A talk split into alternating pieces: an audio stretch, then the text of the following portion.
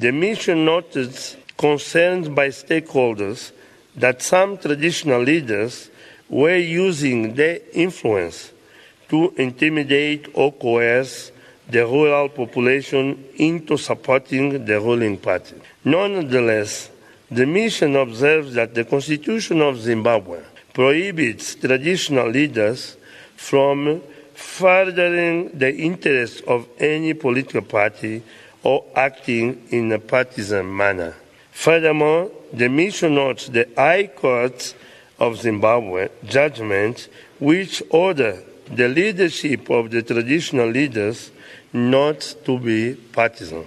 The SEOM also notes that the Zimbabwe Human Rights Commission has advised stakeholders, such as traditional leaders, to desist from voter intimidation. The electoral law provides for indirect and direct access during elections for political parties to the public broadcasts.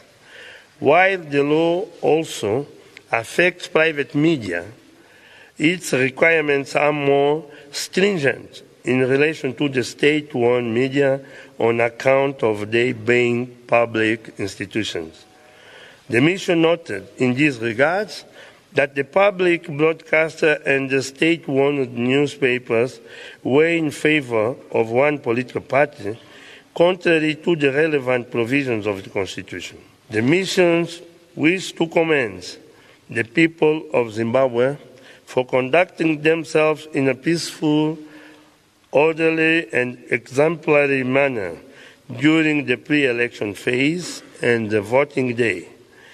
In the event of any disputes around the outcome of these elections, candidates are strongly urged to channel their grievances through established dispute resolution mechanisms as provided for by the law and refrain from any form of violence. And that was the head of the SADC Electoral Observer Mission, Manuel Domingos Augusto. And uh, for more news coming out of Zimbabwe, we join on the line now by SABC's Deputy Political Editor, Busi Chimombe. Good afternoon, Busi. Yes, good afternoon. So, uh, considering the fact that ZANU PF is leading in the vote counting process, especially in the rural areas as things stand, what has been the reaction on the ground uh, regarding the concerns that were raised by the SADC observer mission? Well, it's very interesting, Sakina, because uh, I was listening to your clips just now uh, with uh, the, the, the chairperson talking about uh, people not engaging in post um, election violence. Actually, uh, what is happening, it's starting to unfold a situation here outside uh, the National Command Center where the results are being given. There's a group of uh, MDC supporters that have now uh, trying to go through the gate. It's not a big crowd as yet, but uh, the police uh, have closed them out and um, there are water cannons.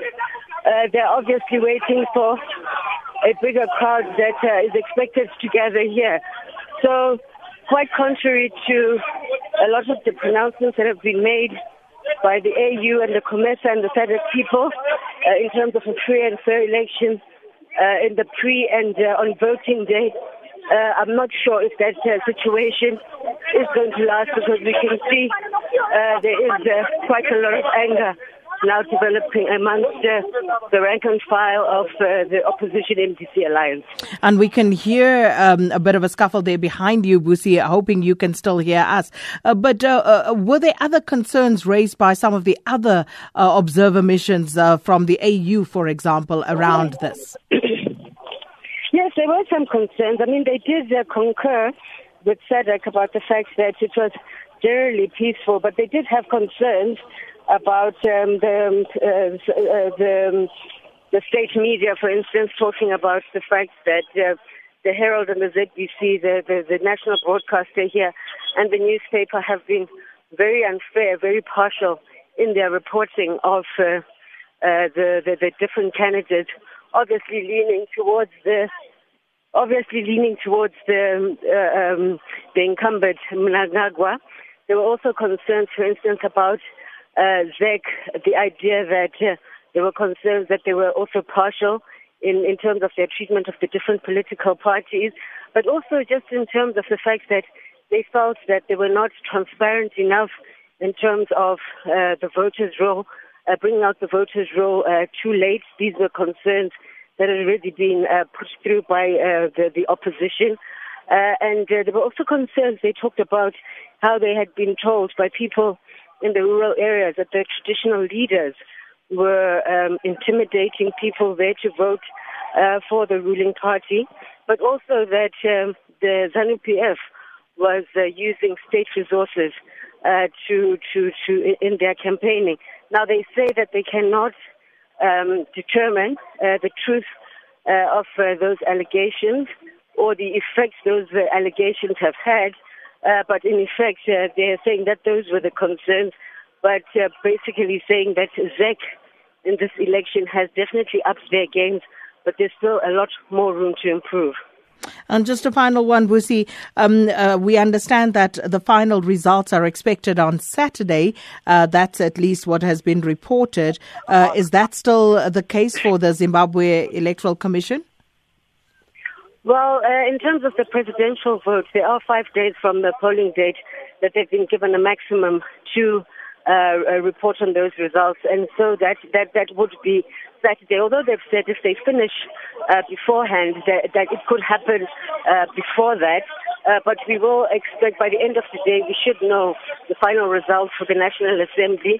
At this point in time, uh, um, uh, just over 50% of those results have been declared, with the ZANU PF already leading by 110 votes, uh, with um, the MDC trailing behind him uh, with 41 votes. But I think what is really of concern now, the situation we really have to now start watching, is uh, what is going to happen now with uh, the results that are unfolding and the anger we are starting to see amongst the, the, the, the opposition uh, members.